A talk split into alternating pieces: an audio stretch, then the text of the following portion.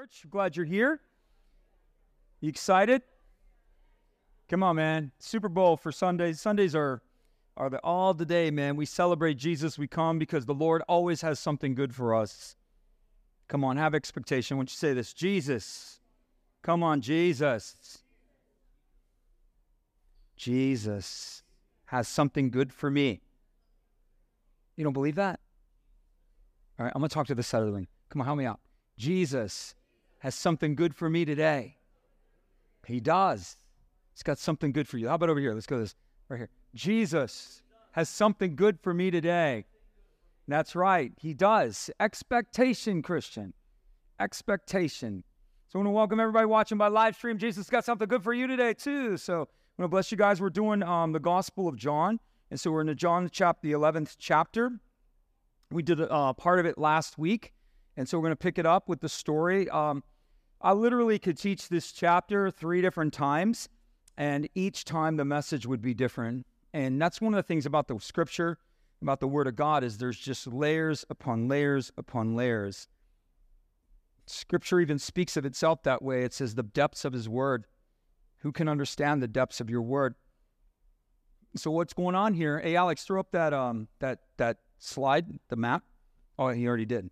Sorry, you got here. So what's happening here? So this is this this in this chapter, Jesus is about to raise this man Lazarus from the dead. And so we kind of set it up a little bit last week, talked about a little bit of the background here. And so here, uh, Jesus is over here. So there's there's two Bethanies. Say with me, there's two Bethanies. Thank you. I got one. There's two Bethanies. So we're a participation church. If you haven't figured that out already, we enjoy it. We like participation. You can throw things at me too. I can duck and dive. It's interesting. You guys can laugh. It's all right. So right over here. So here's here's Jesus is over here. He's in Bethany beyond the Jordan. Lazarus has died. Lazarus and his two sisters, Mary and Martha, were friends of Jesus. Jesus, when he would be in town, when he would be in Jerusalem, uh, this would be like his Airbnb. This would be the place where he would go and he would crash. He would hang out, and his family. He would hang out with the, this family, and his disciples would stay there too. And so while Jesus is over here, Lazarus is over here and Lazarus dies. And so he, Jesus gets the news and he waits until Lazarus dies before he makes a move. He's hanging out in southern Judea. And the thing about Bethany, when Jesus would be in Jerusalem, Jerusalem was the epicenter of the Jewish faith. It still is. It's a flashpoint for Islam, Christianity, and Judaism. It's one of the biggest flashpoint cities in the world. Like if there's disruption in Jerusalem, it can like set off a powder keg. But at this time, it was the flashpoint and it was really the epicenter of Judaism. Jesus, when he would go to Jerusalem, he never stayed in Jerusalem. Never stayed in Jerusalem. He stayed in Bethany. Anybody remember what Bethany means? We talked about last week. House of the broken. So when Jesus would come into town, he wasn't staying in the house of the religious. He wasn't looking to connect to the house of the religious he would go and stay in the house of the broken, Bethany. Not only that, he, when he would go to Jerusalem, he'd stay in Bethany. He'd be like, Where are the broken people at? You know, those are the people that he would connect with. And then not only that, he's across the Jordan and he's not even staying in, in, in some other place. He looks and finds another Bethany town. He, Jericho's right here. He's not staying in Jericho. Jericho's like right there. Jesus isn't staying in Jericho. He's staying in the Bethany that's outside of Jericho. What the Jews would do is they would set these cities outside of major cities. And if you were an outcast, well, you go live with the outcasts. So you, if you weren't in with the in crowd, you couldn't live in Jerusalem, right? The condo board wouldn't accept you. They'd vote you out, right? The HOA says, no, no, no, you're not our kind of people. You can't come in here. And so they would have to go to Bethany. If you had any issues in your life and you were an outcast in society, or there was brokenness, they didn't want anything to do with you, and they threw you to, threw you to Bethany. Same thing over here. You got Jericho, and then you got a Bethany outside of Jericho, where all the broken people were sent. And that's where Jesus goes. And we talked last week about our brokenness. All of us have it, and that the house of brokenness, which is we all have brokenness, all have brokenness. Jesus isn't interested in religion and religious pretenses. He wants to heal and restore the brokenness, and brokenness is healed through communion with the Lord. Mary called, or Martha, when she sent the message to Jesus, she said, Jesus, the one that you love is dead. The one that you love is sick. She used the Greek word phileo, which means friendship, it means openness of exchange. The one that's friendly, that's what it means. So Jesus, when he when it says Jesus loved Mary, Martha, and Lazarus, Jesus the word for Jesus is using is agapeo, which means to seek the highest good. But the word that Mary used when she sent the word to Jesus was phileo, the one who has opened his heart to you, the one who has communed with you, the one who has exchanged and shared his life with you. And so you see, when Jesus would be hanging out in Bethany, he'd go to the home of Mary, Martha, and Lazarus, and their laundry would probably be in the corner. There'd be dirty dishes in the sink, right? The dogs running around everywhere. It would not it wasn't this place of perfection, but it was a place of communion and connectedness, because that's what Jesus really came for. He didn't come to start a religion. He didn't come to enhance a religion. He didn't come to make everybody externally righteous. He came to bring back, bring us back into relationship with Him. Very pivotal point if you want to understand the nature of Jesus. There's a reason why He went to Bethany. There's prophetic significance to this. And we talked about how that's healed. It's healed through communion. Healed through communion, relationship, and openness. He already knows you're broken. Guess what? You don't need to hide it. We hide it from each other. We show up and that's what happens in churches. We all show up and act like we got it all together. Everybody's flexing, right? Nothing's wrong. We got our flex on. We got our, you know, whatever you want to say, something version of that. Bible says, say this with me. If my heart condemns me, the Lord is greater than my heart.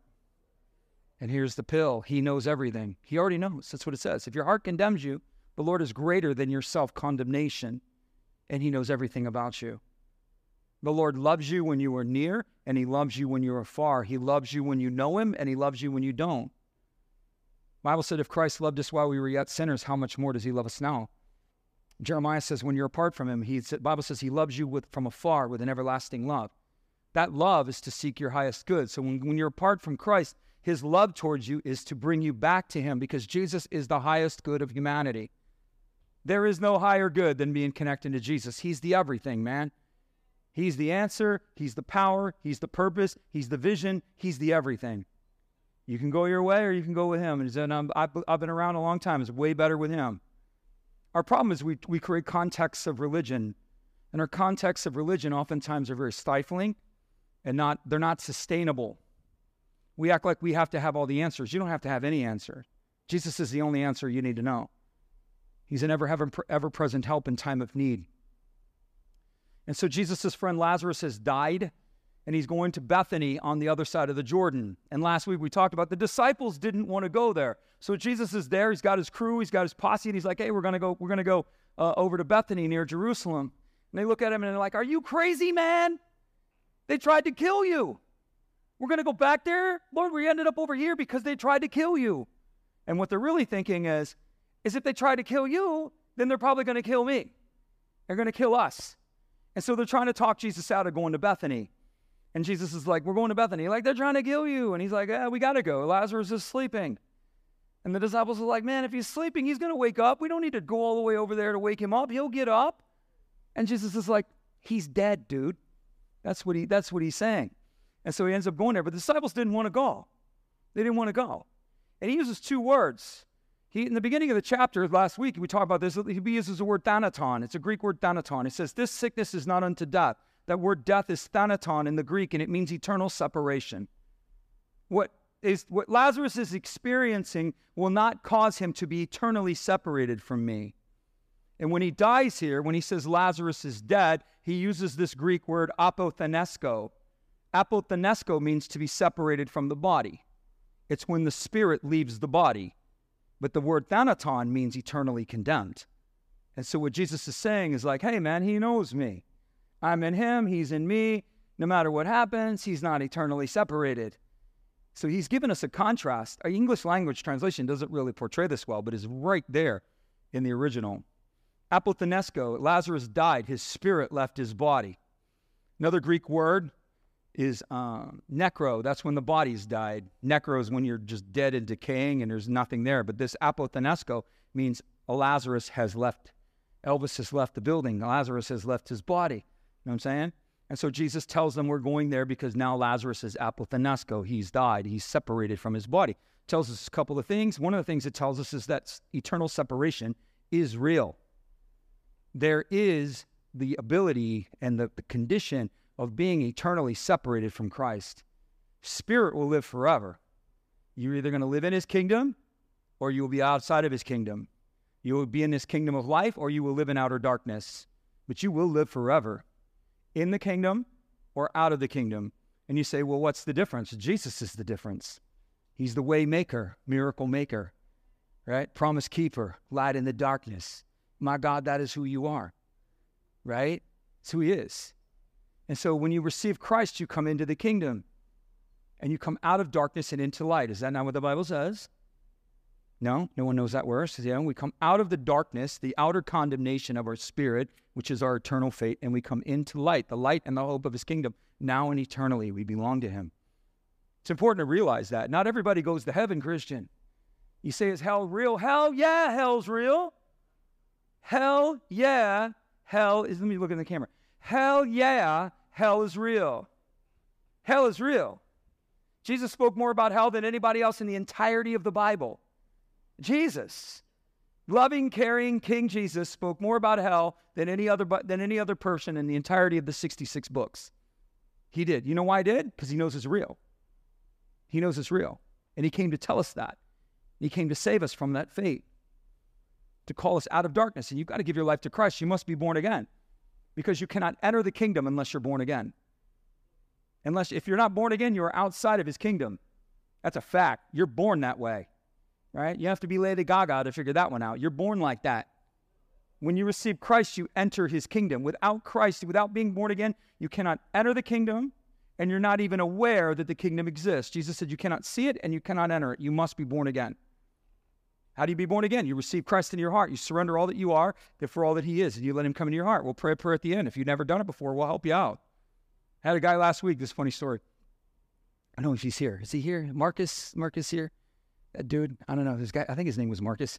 But uh, comes up to me and he's at, he waited in line. I was talking to a bunch of people and he waited in line and he's like, "Hey, can I talk to you?" I'm like, "Yeah, sure." I thought the guy was serious. I sat down with him and uh, he said, "Look, I got to be honest.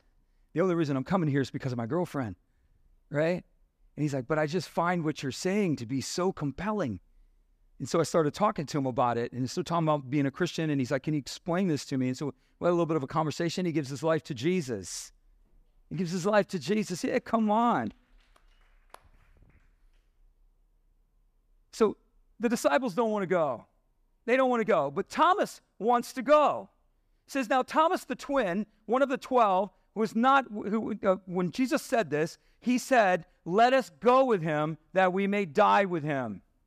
Now, this is interesting. Anybody ever heard of doubting Thomas? You ever heard that phrase, doubting Thomas? Thomas the doubter. Thomas gets a bad rap here. Thomas gets a bad rap. I want to talk to you about perspective. I want to talk to you about power. I want to talk to you about participation. And I want to talk to you about pause. That's all in this chapter. First thing that we're dealing with here is perspective. Thomas was willing to go to Jerusalem and die with Jesus. Well, what happened to this brother? And he's willing to go and give his life for Christ and die on a hill with Jesus. But somehow, at the end of at the end of the story, towards the end of the narrative, John 20, he, he's like, I don't believe. Unless I see the prints in his nails and I put my hand in his side, I won't believe. What happened to him? His perspective was wrong. You see, the Jews at this time had a perspective. Our perspective can limit us to what God wants to do. Our perspective can limit us to the truth of what God is trying to do and to the reality that God wants to bring into our life. Thomas had a perspective that was the common perspective of the day. The Jewish teaching, Second Temple Jewish teaching, it comes out of the book of Daniel. So, the prophetic book of Daniel. So, Thomas had this grid. Thomas had this theological mindset that this is the way it's going to be. And in the book of Daniel, what's happening is the king Nebuchadnezzar has had a dream. The, the Jews are in Babylon. They're under the king Nebuchadnezzar. They didn't obey the Lord. 150 years the Lord tried to reason with them, and they didn't want to listen. So 150 years later, the Lord allows Babylon to take them captive, so the entire nation is thrown out of the land. Not because it's not even so much of obedience, it was more of an issue of loyalty. They were bowing to other gods and doing all these other crazy things, and the Lord's like, have it. You want that? You can have it. And so he sent him to Babylon, which again, epicenter of all pagan religion was Babylon. They go to Babylon, they're in Babylon. This guy Daniel was one of the, and what the Babylonians would do is they would take the best of every nation and they would bring them and put them, make them a part of their court. They would assimilate them. And so Daniel and three of his friends, Shadrach, Meshach, and Abednego, they all became part and they were trained in the Babylonian understandings and art. But Daniel was a guy who, who knew his Bible. And so Nebuchadnezzar has a dream. Nebuchadnezzar sees a statue 90 foot tall and 9 feet wide. And it has a gold, it has a head of gold, it has arms of silver, a chest of silver, it has a waist of bronze, it has two legs made out of iron, and it has feet made of iron and clay. And so the king has this trip and nightmare and he doesn't know what to do about it. He calls in all of his people, the Magi, right? This is yeah, another story. I won't jump off on that. But he brings in the Magi. Those were his those were his spiritual counselors. Magi come, they can't give him an answer. The king's ticked off. He's like, All y'all gonna die. I'm gonna kill you all. Nobody can give me an answer. What do I need you for? He's literally gonna kill all these dudes. And Daniel goes, Hold on, man. He's like, Don't kill everybody just yet. He's like, I'm gonna ask my God, and my God will give the interpretation of the dream. And so Daniel inquires of the Lord, and the Lord shows him. And he goes before, and this is the result of the, of the dream. So, how to, so he says this He says, In the days of those kings, so this is the narrative that Thomas is working off of.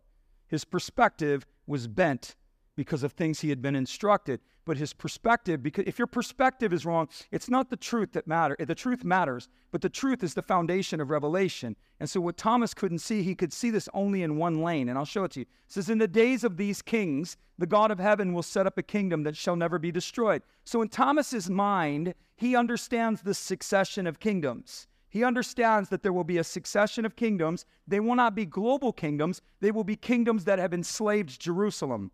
That's how God looks at this. He's not looking at the China Empire and, and the, you know, the empire in India. He's not looking at any of that. He's looking at the nations that directly affect Israel. And the Babylonians, the Medo Persians, the, the, the Greeks, the Romans, all of them had affected Israel. So that's the grid that God is giving this narrative to, this prophetic narrative to. And so he, he basically tells them, You, king, are the head of gold. There will come an empire after you that will be less than you. And that, that empire was twofold, which is interesting because you had the Medes and the Persians. The Medo Persians were the ones that followed the Babylonians. Then you had the one that followed the Babylonians was the, was the Greeks. And they were the waist of bronze. Your waist is what holds it all together. And it's interesting prophetically that it's the Greek culture that continues to hold this world together. Most, and if not all, of Western society is united and because has been affected by Greece. I mean, we still use words. University is from the Greeks. Gymnasium is from the Greeks. All you know, the, our philosophy is all from the Greeks. We, our, our system of government is based on the Platonic relationship of the Republic. That's, that's the, United States. We're still affected by Greek, Greek, Greek thinking. And so the bronze, the, the, the Greeks, and then you have the, the, the, the, the legs of iron. The Roman Empire is the legs of iron, but they split into two. You had the Eastern and the Western. How did Daniel know that the, that the Roman Empire was going to split in two? He didn't know, but Jesus did. And the last empire is the empire of iron and clay. Clay is significant. I don't have time to develop all this, but clay is a metaphor of God's people. I'm the potter, you're the clay. It's in, it's in, it's in Jeremiah. And so what's going on here is that clay will reunite. This is the last empire. That clay will unite with the remnants of the iron. Some version of the old Roman Empire will unite with Israel. Israel will make a covenant with the Antichrist. Hmm? They'll rebuild the temple in Jerusalem. It's going to happen. You can write it down. You can Twitter and say it's never going to happen. You write it down. It's going to happen. And, there, and what, what the prophet sees is he sees a stone that comes out of the mountain, a rock that is cut without hands. Who's the rock? Yeah, that's right, Jesus. And the rock doesn't strike the head of the, of the statue, the rock strikes the feet of the statue. He strikes the union between Jerusalem or Israel and this antichrist system and brings the whole thing down. And so what, what what's happening here is Thomas is under the grid of Daniel, of the prophets Daniel, of the narrative of the last days. And they believe that when the Messiah comes, he's going to throw off all of the kingdoms of the earth. That's why they asked him, Will you at this time restore Israel? You hear that? That question's asked several times through the Gospels because they're under this framework that when Messiah comes, he's going to get rid of this world system and he's going to establish an everlasting kingdom, and Israel will be the epicenter of that kingdom. That's, that's the mindset that Thomas is working off of. So when he sees this and he sees Jesus going this way, he's like, it's on. Let's go. Jesus is going to be killed. You know, he's going to throw off these empires. I don't know how he's going to do it, but he's going to do it. And once he does it, we're going to be right there when it happens. That's what they were thinking. What they didn't understand is that there's a kingdom within a kingdom. There's a coming. There's two comings. There were two comings of Christ. The first coming was the, was the, was the, was for the purpose of reconciliation, to reconcile to Himself everything that has been lost, right? To bring back to Him or provide the opportunity to reconcile things back to Himself, to give man an opportunity to come. He fought a battle, but the battle wasn't the battle wasn't physical. The battle was spiritual. He didn't throw out a Roman, he didn't throw out Roman government, but he threw out Satan's government. And he didn't need an army to do it. God and Jesus are not, or Jesus and the devil are not on the same page at all. They're not even close. Jesus got down on his hands and knees, put a blindfold behind his back, tied his hands behind his back, and said, Okay, let's go. And Jesus still beat him. Yeah, he still won. And he overcame and he defeated darkness, hell, and the grave. And he takes that treasure, he takes that freedom, and he offers it to anyone. The condemnation of the devil, he offers it to anyone because he's won the day. He took back the keys of hell and the grave. He's got the authority. So he, Jesus overthrew a kingdom, but it wasn't the kingdom that Thomas was expecting. When he comes the second time, which he will, it will be for the restoration, the palingenesia, the Bible says, the renewal of all things. And he will get rid of this world system entirely. Yeah, he will judge the living and the dead, and the kings of the earth, the Bible says, when he comes, they will throw their gold to the street. Revelation 6. They're going to hurl it, they're going to try to buy him off. Save us from the wrath of the Lamb. Here, take it, take it. Time's done. Boom, God has struck the hour. It's over. It's over. God will judge the, the living and the dead. He will judge the kings of the earth. He will judge the nations, the ethnos and he will rid the earth of those ethnic things, and he will restore his kingdom on the earth. And you know who gets the rule? Those who have served him faithfully. Hmm? We rule with him. Rule eternally. You will rule eternally in a kingdom that is established upon the earth by Jesus. Yeah. So what you do in this life related to Jesus echoes in eternity, or what you don't do in this life with Jesus echoes in eternity.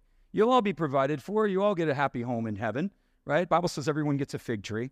Love that verse. We all get a fig tree, which, which is a metaphor to say everybody's going to have provision, but not all will have position.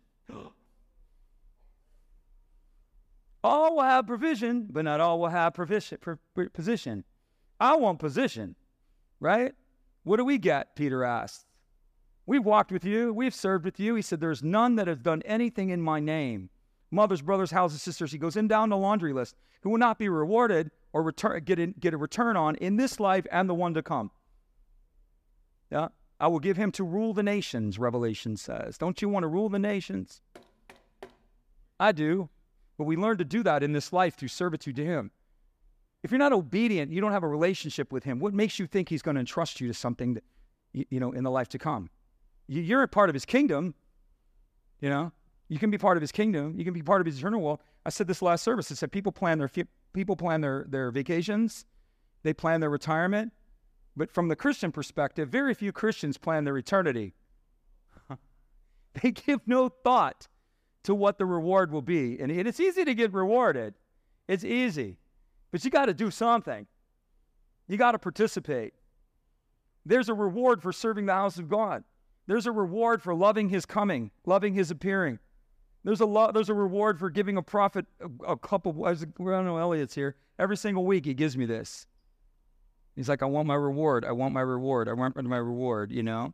If you give a, a, a, a prophet a cup of cold water, you'll be rewarded. If you bring a child to Jesus, Jesus said, I'll reward you for that.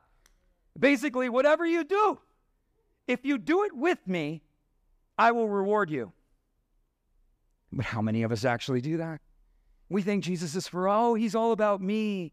He's all about me. Jesus is all about me. That's the, that's the, you know, narcissist Jesus that's preached to the American culture narcissistic Jesus is not who he is. He's not about you, he's about himself. He's not about your dreams and visions. He's about the dreams and the visions that he has for you, not the dreams and the visions that you have for yourself. Seek first what? Come on. That's right. And what? What is right to him?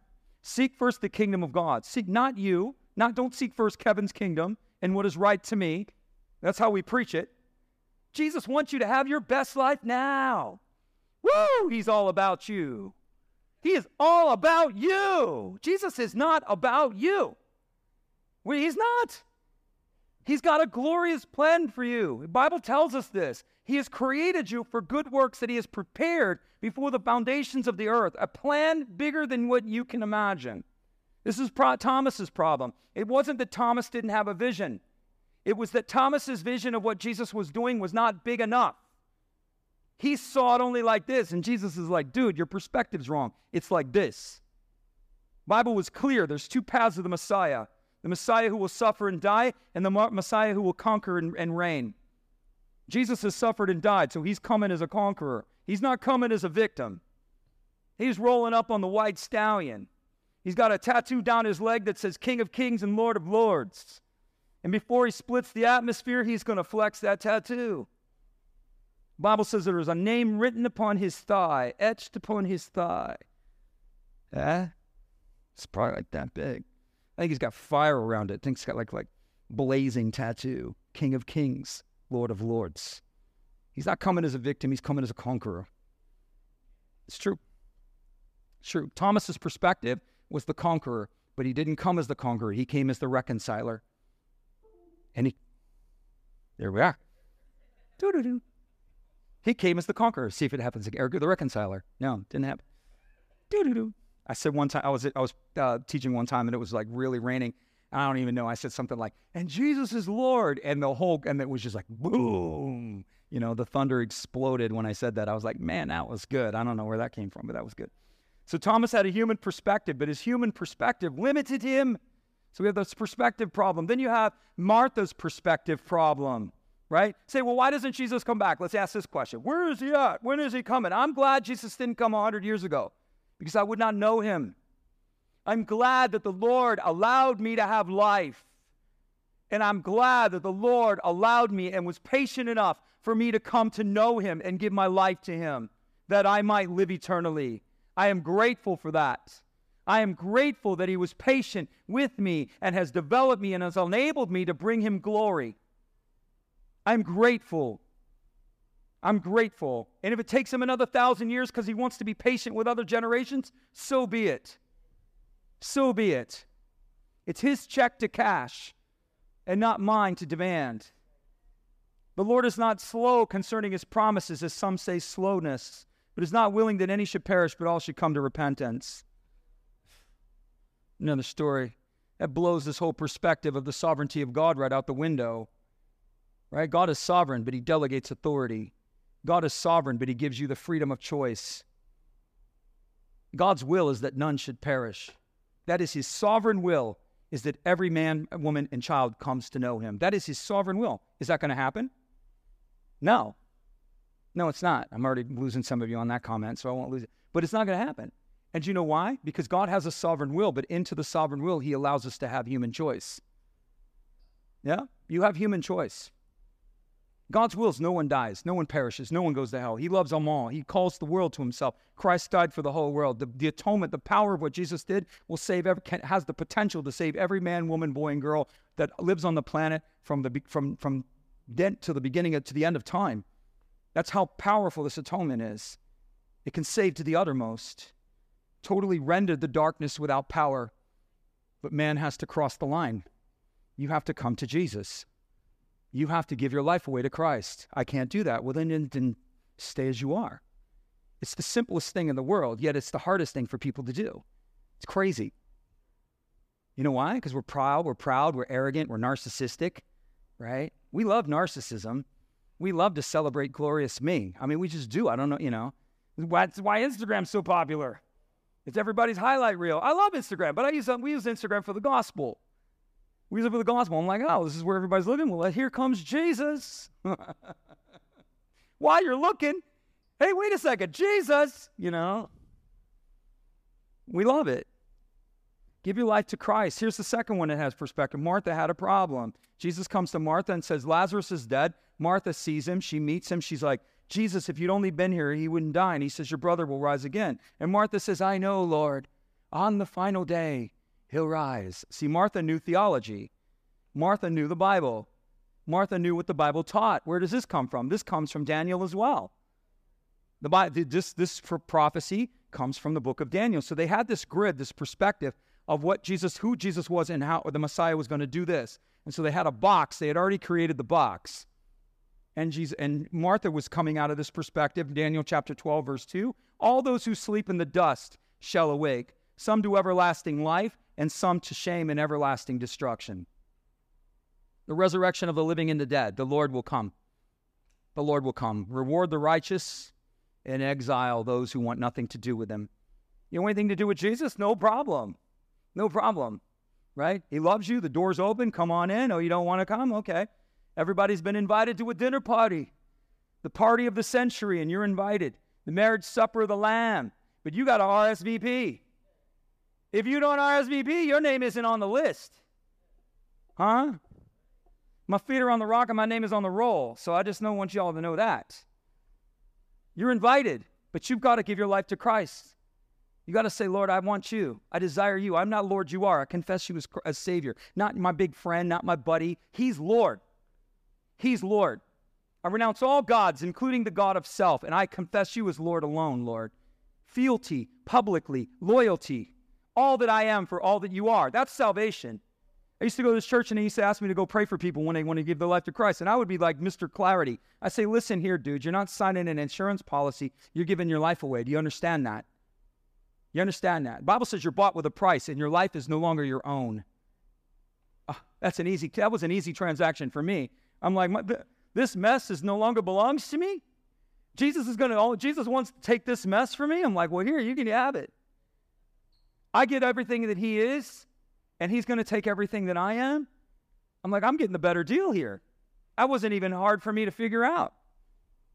It's all, all unto him, Christian. This is what salvation means. This is what salvation, the church needs to preach this because there's many people that are in the church that don't know Christ. Say, how's it possible? Parking your car, standing in a garage doesn't make you a car. I stood in a garage, therefore I must be a car. I went to church, therefore I must be a Christian. Wrong answer. Wrong answer. You must be born again. You must give your life to Christ. Born not of Adam, born of Him. The last Adam. Another story, another day. Martha knew her theology. She knew it. She said, In the sweet by and by, Jesus, my brother will rise. I know. I know. In the sweet by and by. And the Lord's like, Wrong, Martha. I'm the power in the broken here and now. It's not about the sweet by and by, it's the power of Christ in the rotten here and now. That's what it's about. Jesus said, I am the resurrection and the light. He doesn't say, I need to call on it or I need to activate it. No, He is the source of all things. He is life. In Him was life, and that life is the light of men. He is that.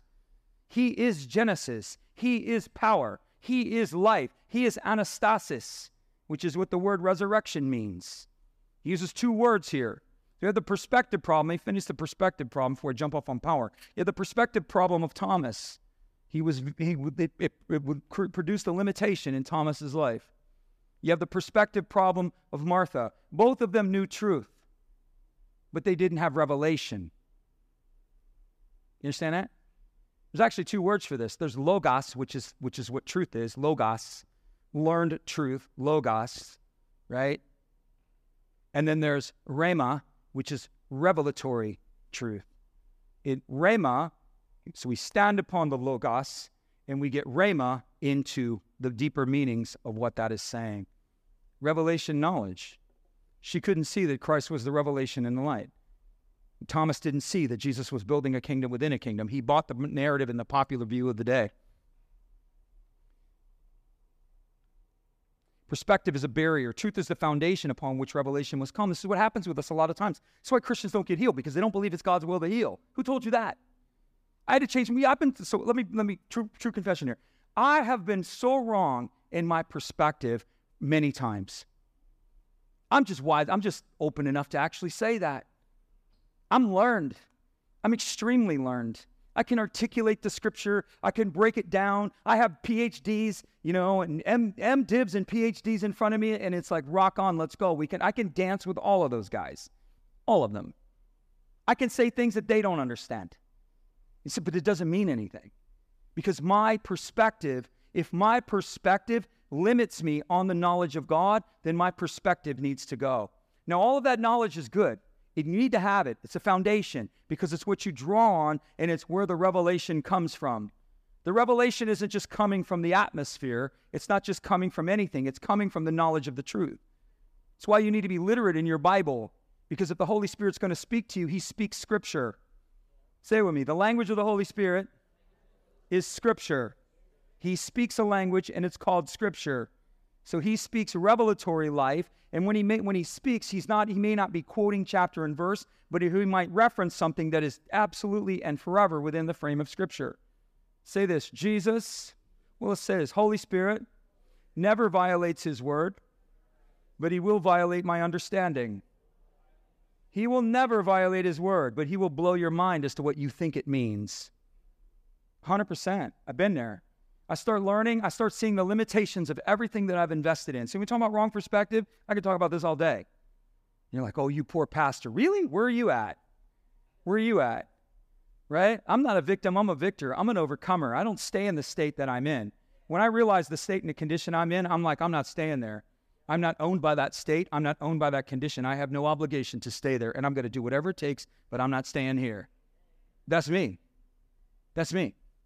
So the Lord tells me, and I'm telling, I'm communing with Him on the limitations that I find myself in, why this doesn't happen. Where's this at, Lord? What's missing? What's missing? what is what is malfunction, what is not there, what why what is I never ask, I try to not ever ask why prayers because he doesn't answer why prayers. Those are victim prayers. He never answers a why prayer. So you know, you stick around here, you won't hear me say that many times. So I have to understand the Lord's like, Kevin, you want what you want from me requires you to dismantle everything you think you know. And I know a lot, and I'm not bragging because it's really his vanity. Paul's like, I know everything. I'm not Paul. But he said, I count it for nothing because there's a revelation that surpasses that knowledge. And Paul's one of the most theological teachers in all of the scripture. I mean, that, that brother, Peter said, this guy talks like nobody can understand this guy. He's so heady. He's so over the top. The Lord told me to take everything you have and you set it aside. And you work with me and you know nothing. And is it all over there in that box, all the things that you know? If I want the wrench, go give me the wrench. If I need the, you know, the sawzall, then you give me the sawzall. But you are not to use your tool set unless I tell you to. You're to listen to me and do what I ask and do it this way. This is how it works, Christian. That's where revelation comes from. I'm all in. Y'all should go to Bible school. We need biblically literate people, biblically literate Christian. That's going to produce a frame for you. What doctrine is, is doctrine is a frame. Doctrine is the frame around the painting, but the painting and the canvas is the relationship. The relationship. The fluidity of life is, is on the canvas. The image of life comes through the canvas, and what we end up doing, we end up worshiping the frame. We, we bow at the almighty throne of doctrine. I'm all in on doctrine, but here's Jesus correcting two people because their doctrine has failed to give them the perspective that they needed. Failed. Martha didn't get it. Thomas didn't get it. They had doctrine. Everything they said was true, but they didn't have the revelation as to what that really meant in the now. Another story, another day. We think that we figured it all out we think that this is the way it is, or we lack the courage and the identity to step into the revelation that God gives us. Some of you have had revelation and insight, a revelatory insight into who you are, what you are, where to go. That's a revelation. What's revelation? Pink. It's like, wow, I know that. Why do I know that? Where'd that come from? You know, I don't understand that. You know, it's just it's this this illumination. That's what revelation is. That's Rhema. And what holds us back are those things. You know? We think we got, oh, I need to figure this out. That's this is another level of teaching that I'm going to move away from because it's going to take me too time too much time to build it out. But you have the perspective problem. Then here's the other thing. There's a power issue. Jesus is going to reveal to us two aspects of his power. He reveals this to us. Jesus said, "I am the resurrection and the life." Say with me, resurrection and life. It's his power, right? So he reveals to them, and though they may die, they will live in me, and whoever lives will believe in me. And he tells Martha, If you will believe this, do you will believe this, you'll see my glory. So what is he saying? He says, I am. My power is anastasis. Anastasis is to rise. My power, that's what resurrection means, is to raise up, to reanimate, to lift up. So the power that Jesus has given us, according to Romans 1.16, or is it 1.16? I think, no, that's the gospel. But it's Romans chapter 1. It says, the same spirit that raised Christ from the dead will quicken your mortal body. You have resurrection power. Inside of every Christian, you're given the Holy Spirit. The Holy Spirit may be in dormant form. In other words, he may be inactive. There may be no activity of the Holy Spirit, but that doesn't mean he's there. He's not there. He is there. Right? And so when you receive Christ, you receive the Holy Spirit. You don't know, you haven't learned to hear Him, you haven't learned to activate Him, you haven't learned to walk in Him. All of those things are a learned eh, thing. It's what has to happen. So, but the power that the Holy Spirit brings is anastasis. He comes to raise your life. He comes to bring you out of the pit. He comes to raise you beyond the level of where you are. He comes to give you an ability that no matter what the dead issues are in your life, it he through you can raise it. That's the power. We have resurrection power. We also have metamorphic power. Romans 12:1, be transformed by the renewing your mind. We have that's word metamorpho. Metamorpho is to become what you have never been. That power resides in you in Christ. You have a metamorphic power. You don't know what you're doing, you don't know how to activate it, but it's there. It's there. Yeah, Second Corinthians 12, 5 says this all are new creations in Christ. And I get Christians all the time going, I'm a new creation in Christ Jesus. That is an absolute statement of truth. That is a present reality, but that does not that is not manifested it into your world. The truth is is that you're saved, but you don't always act saved, do you? That's a present the present reality is that you're saved. You are born again. You belong to him. But you're not manifesting your salvation everywhere you go. We have to learn to follow Christ and move in him and move go in him. Same thing. You are a new creation. You've never existed. There's a part of you that is a brand, the wholeness of you is a brand new being. And what happens when we partner with the Holy Spirit is the metamorphic power begins to change us into the person that we are now are in Christ. Every area around you. This is the power, Christian. We have a power problem in the, in the church. We, we seriously do. We have a power problem. Oh, we can build buildings and gymnasiums, but we can't raise the dead. We can build buildings and gymnasiums. Look, we see I see miracles all the time.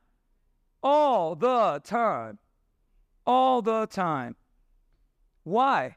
Because I understand metamorphic and I understand. I'm not saying I got fullness on this. I don't. But I know I'm not in elementary school on. Some of you, you haven't even made it into the schoolyard. You know, you're outside the fence still sucking your thumb in mommy's car. You haven't even come onto the school ground, let alone the classroom, let alone into any other level. That's where Christians are, mm, you know. We you, the, the thing is, it's like, and you're saying, this doesn't, you, you have to understand who and what you are. You are lions. You are sons and daughters of a king. Do you know that? Jesus didn't give birth to you and call you into his kingdom to leave you out in a schoolyard sucking your thumb. He wants to use your life for great things. You are giant killers, you are world transformers. You can transform families, transform neighborhoods, transform cities, transform nations. How do you know the early church did it? They did it. No different than you. So what Hebrews said. If Elijah stopped the water, are you any different than Elijah? He didn't do it because he was some great man of God. He did it because he knew the aspects of power. He understood it. Another story, another day. You were born for a high purpose. I was asking God for a path for this church.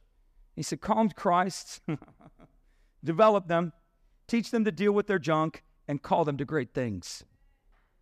Yeah, that is really the role.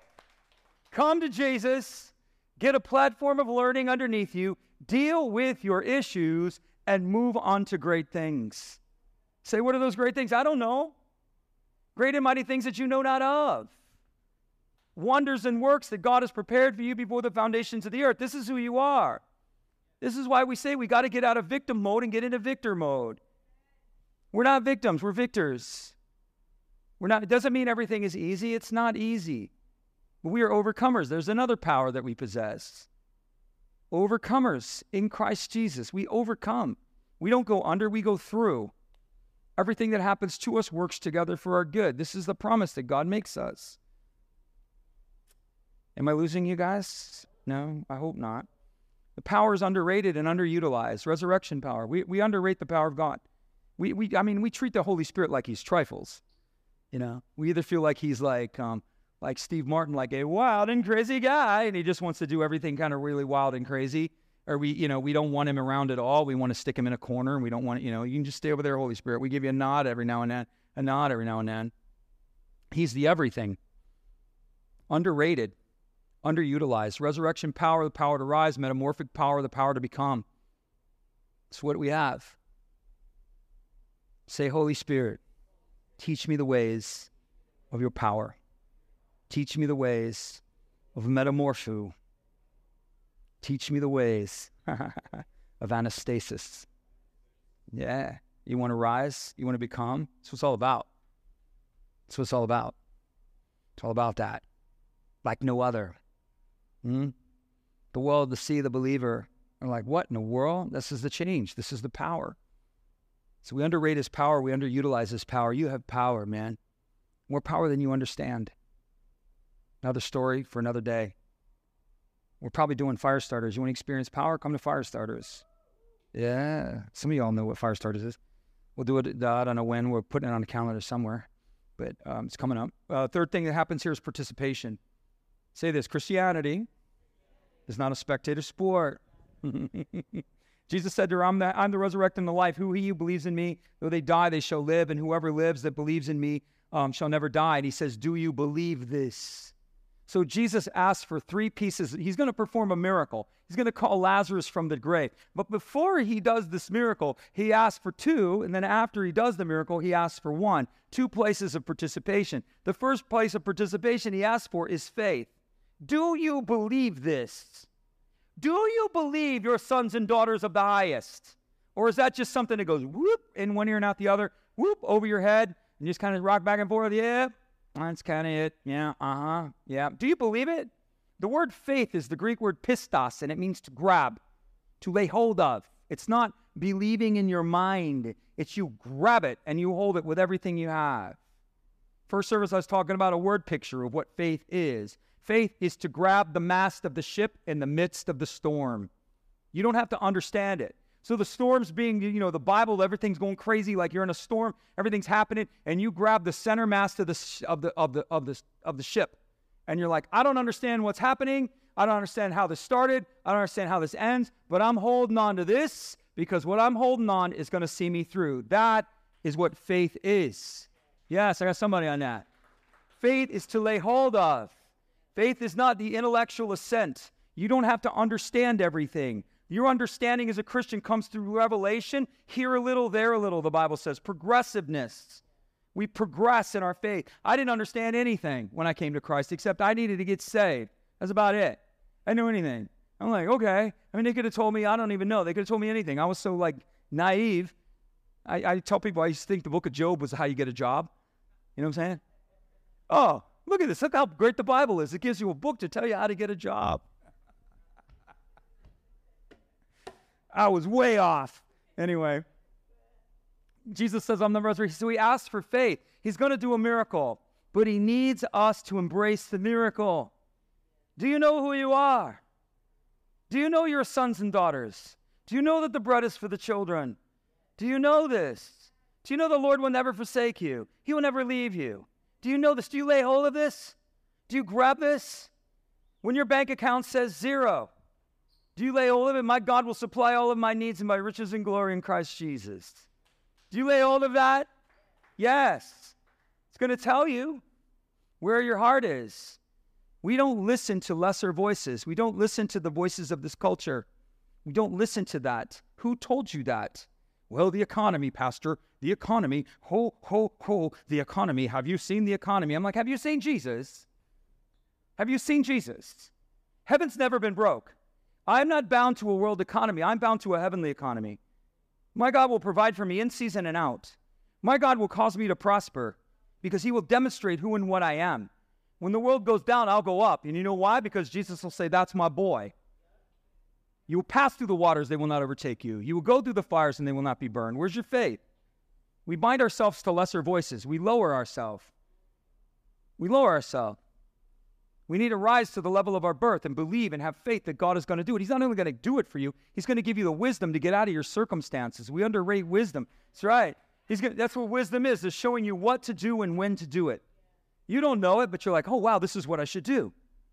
I don't know. Where'd that come from? And I know I should do this now. You don't know what to do, but it's what to do and when to do it. God's for you. He asks for faith. Do you believe this? Mary, I'm going to do something here, but I need a bridge. That's what faith is, is a bridge to the Lord. Say with me, faith is the currency of heaven. All right, I got a lot of weird looks in first service, so that's okay when I said this.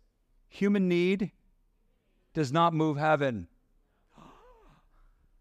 How dare you say that? Human need moves people, but human need doesn't move Jesus. Faith moves Jesus. Read the Gospels. Walk by many people, didn't do anything, but when there was faith, boom.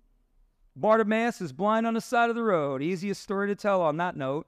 He's there with a rag on his eyes and a cup in his hand, sitting on the ground on concrete, banging a cup. There's no more human need than that. Jesus walks right on by. And when Bartimaeus cried out in faith, not in empathy, oh, pity me, pity me, son of David, pity me. But when he said, Son of David, have mercy on me. I know who you are. I know what you are. You are the God of mercy, charis, spiritual power, moving in love. You are that God. Have mercy on me, son of David. I know who you are. I know your nature. And I know you are kind. And I know you are generous. And I believe it. And Jesus stopped and went over to him. He was like, oh, was like, oh, please, please, please, please. Syrophoenician woman, another popular story I love to share. Heal my daughter. Jesus said, I owe you nothing. You don't know me. I'm not in covenant with you. The bread belongs to the children. You're not my child. You're a Syrian Phoenician. You're a dog. She didn't know him. Kind, loving Jesus called someone a dog? Yeah. If she would have given her life to him, she would have gone from dog to daughter immediately. But because her people, the Syrian Phoenicians, rejected all things related to God, but yet here she is going to the Jewish prophet to try to get this healing. She said, I owe you nothing. I owe you nothing. And she said, You don't give what is holy to dogs, and you don't give the bread to children's bread. And she said, Yes, Lord, but even the dogs eat the crumbs from the table.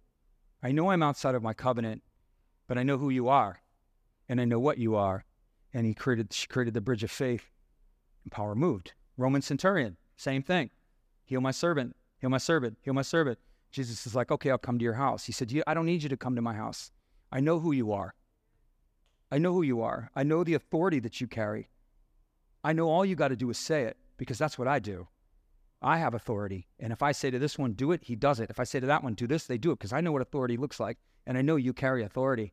And Jesus went, What? He's like, I haven't seen this kind of faith even among my people. He's like, dude, you got it. It's yours. It's yours. That's what it is. It's what it's all about. Who is he? Who are you? Who is he and who are you to him? You're heirs, your sons and daughters. You're not beggars. You're not be- you can be a beggar if you want to. You can act like a beggar. The heir, so long as they are a child, are no different than a slave, but is under the mouth, but, but are no different than the slave, but is um, under stewards and guardians until the time appointed by the Father. The heir, that would be those in Christ, your heirs. You know that? But so long as you're a child, so long as you remain undeveloped and immature, you're no different than a slave. You can be born again and love the Lord, and yet your condition is no different than it was when you didn't know Jesus. Because the heir is immature and undeveloped, ignorant and arrogant. Nothing will change until the heir grows up, until the heir becomes more. Got me? Too close? I'm just telling you how it works. Some of y'all have been sitting in church for 20 years and you're wondering, was there, am I ever going to see anything? Is anything going to happen? Well, I'm the one that calls out the elephant in the room. And I'm going to say, this is why. This is why. This is how it works. This is the way it works. Huh? Well, God's going to do what God's going to do. No, God's not going to do what God's going to do. No, He is not. The heaven, even the highest heavens, belong to the Lord, but the earth He has given to men. All power and authority in earth has been given to me, and I give it to you. You go. So long as you're ignorant and arrogant of that fact and you don't know how to wield it and demonstrate it, you will remain as a slave. Write it down. Write it down. Come on, man. I feel like I want to give you a high five, right, man? You get it. You, somebody got it. Somebody got it. He comes to the temple. He comes to the to the thing.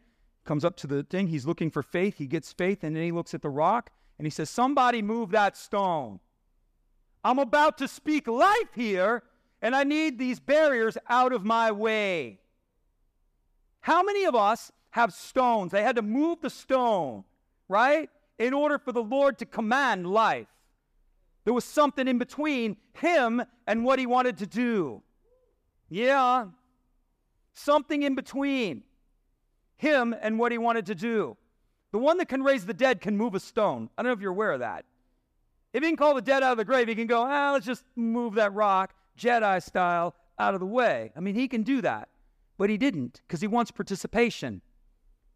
Hmm? He wants the participation of faith, and he wants you to understand and know and recognize the barriers that remain between him and what he wants to do. And you all have barriers. I have barriers. There are things that stand in the way between what Jesus wants to do and what he wants to command into the tomb of your life and the life that he wants to bring out of you. There are things that stand in the way mindsets, attitudes, religious thinking, brokenness, pain, all of that's there. Fear. Huh? How much does fear disqualify what God wants to do? God could give you a technicolor picture of what he wants to do, but you're bound by fear and anxiety. You're bound by lies of worthlessness. You know, those are all stones that inhibit God's word from coming into the realm of what he wants to do in your life. We have to move the stone. We have to deal with our junk. There are barriers. You can't pray it away, you know, all this other stuff. Well, I just need to pray more. Good luck with that. Woman that was healed from crippling nerve pain. This woman is a faithful woman of God. You know, her, her prayer life puts mine to shame. Up at 4:30 every single morning, interceding and praying, calling heaven down. Yet she's bound. Yet she's bound. There's an area of ignorance that she doesn't understand. There's a part of her life she doesn't understand. But as soon as she understands the path of freedom, she's all over it. She's all over it. All over it. Pain goes. Why? Because she's an heir. She just doesn't understand the application of this.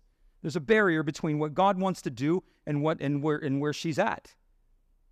Unbelief, ignorance, arrogance, pettiness, stupidity, ego, pride, self-will, fear, anxiety, trauma, right? Brokenness, brokenness of your past, all of that. We got to move the stone.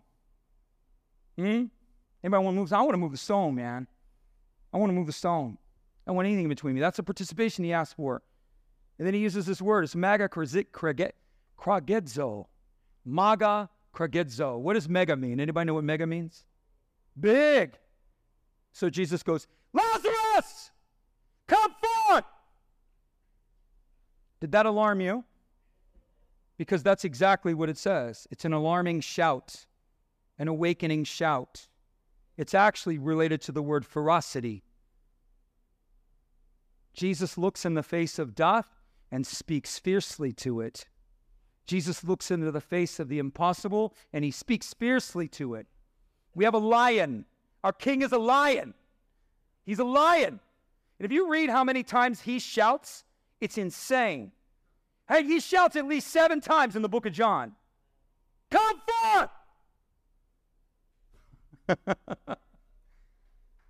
and we're like, Here, kitty, kitty, this is Jesus. Kitty, kitty, kitty. Kitty, kitty, kitty. Oh, you're so cute, kitty Jesus. And we get afraid if he roars. I'm like, roar! Roar, Lord! Roar! Roar into my circumstance. Roar over my life. Roar over me. Blow back the dead of my life. Roar over me. Where are you? You want to stay the same? Stay the same. But as for me and my house, not happening. You can stay common when you're created to be exceptional. You want to be common as a Christian, you're going to have lots of company. Lots of company. You won't have to look far to be a common Christian. You won't have to, you'll be comfortable. You know, everybody can sit down. But if you want to be uncommon, there's a different way to this game. There's a different way to this game. I got more to say on that. I'm holding that back. I'm not going to say. Maga Kragedzo. With a mega voice and fierceness. Death, you do not reign. I reign. Somebody said if he didn't say Lazarus, all the graves would have came. If he didn't say Lazarus, come forth, then everybody. If he just would have went, come forth, everybody would have came.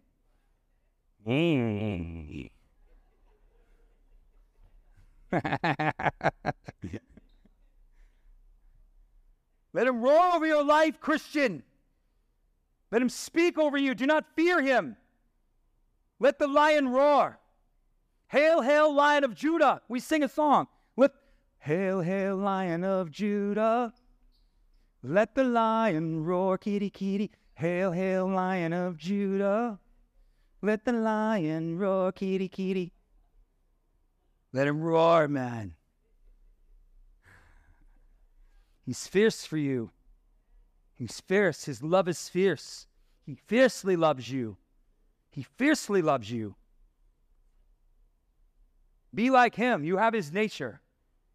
Don't accept your circumstances. Know what you are. Speak to that mountain. Speak to that. This is not the way this is going down. I'll share one quick story because I'll let you know what I am and where I'm at. I had stuff all the time that freaks me out. This is an exercise I haven't had to do it in a while, thank God. And now, but but I do do this quite often. Things are happening. I'm like, oh my gosh, I don't know what to do. I don't know what to do. I don't know what to do. And immediately, when I get overwhelmed, I go to the. I've gone to the mirror and I go, okay, Kevin, you don't know what to do here, but I'm here to tell you, Kevin, that this is what you're not going to do. You will not fear. You will not faint. You will not be a coward in this moment of testing. You will not. You will not. I don't know what I'm going to do, but I can tell you what I'm not going to do. I'm not running. I'm not cowering, and I'm not bowing to anyone other than Jesus. And you need to adopt that same mentality and that same attitude. We are lions in this generation. We are the power keepers of the Lord's glory. Ah, feel that one. Mm. Or not. it's really that simple. It's really that simple. Where, who are you? What are you? I have a woman here, there's a lot of brokenness in her family and all her life. And as I just tell her, I said, in the name of Jesus, we just command the darkness off your life. You come to our healing school, one of the things you're going to be very apparent of, we don't ask for healing, we command it. I command healing. We don't ask for it. You turning me off, telling me it's time to go? Is that what's going on? Shutting off my microphone, he's talked too loud. I'm only four minutes over, but I'm closing right now. I'm closing right now. Right now. Last thing he told him is he said to loose him, the participation. Last thing about participation is what happens. We all come to Christ. This is the story of our lives. We come to Jesus and we're still bound with grave clothes. Oh, we're born again and we're resurrected, but we still got the rags and the lingering after effects of a former life all over us. And we can't move. We have no mobility. We have the promise of freedom all around us, yet we cannot seem to achieve that range of motion because we are still remain bound with the lingering after effects of a former life that we no longer own. God wants you to be free of the past. We accept it. We're not to accept it. I don't accept it when I can be free. You're born again, but you still got grave clothes on you. And if you're honest, you'll know the hurts, the pains, the traumas, the legacy, the generation, all the corruption, all the stupid, all the covenants you made with the devil and you didn't even know you made them. I'm free in Jesus. You know, when people tell me that, and I'm like, really? Are you? Are you? Let's just look at that. That is a statement of fact, but let's just look at that as that is a statement of truth, but let's just look at that in reference to reality. You are free in Jesus. You have all authority. You have all power. Yet you have yet to enforce that in your life. You have yet to decree that. You have yet to take back. You have yet to reclaim.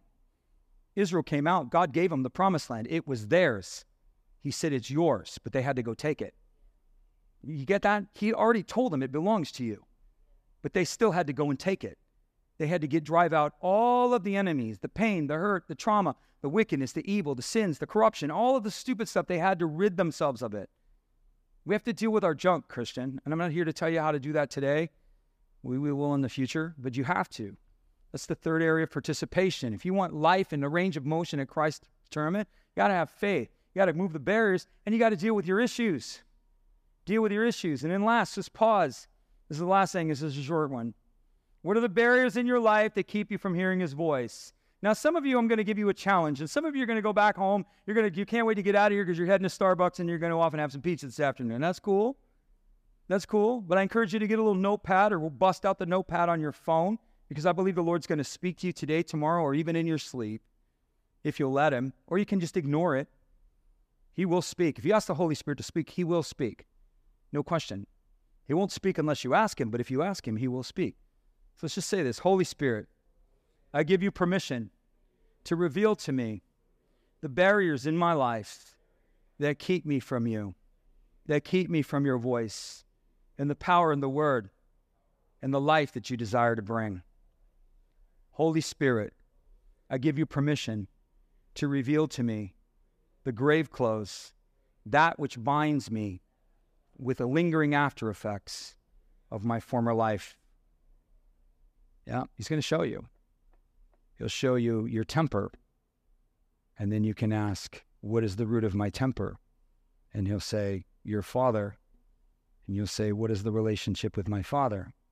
And he'll say, The abuse you suffered at the hands of your father, the model and the mirror that you suffered at the hands of your father. The absence of your father in the home has left a subversive trail of anger within you, and that still affects you. If you ask the questions, he'll show you. He'll show you. You got to want to know. Too close? Too close, right? Too close. My beautiful daughter staring at me. Too close, Mariah? No, she's like, no, Dad, you're doing good. So let's pause. Let's ask these questions. Let's do this last one. You need to be ready. Say this I'm going to die. And I have no control over that. I'm like, what a downer, dude. I know, right? It's a big downer. Plan vacations, plan retirement. We need to plan the afterlife. And if you don't know Jesus, you will die. You will pass, you will, you will experience apothenesco. Your spirit will leave your body and you will come before the Lord. And if you are his, you will enter his kingdom. But if you are not his, he will, you will have thanaton. You will experience eternal separation, outer darkness. But the good news is, is today you can come to Christ. It's simple.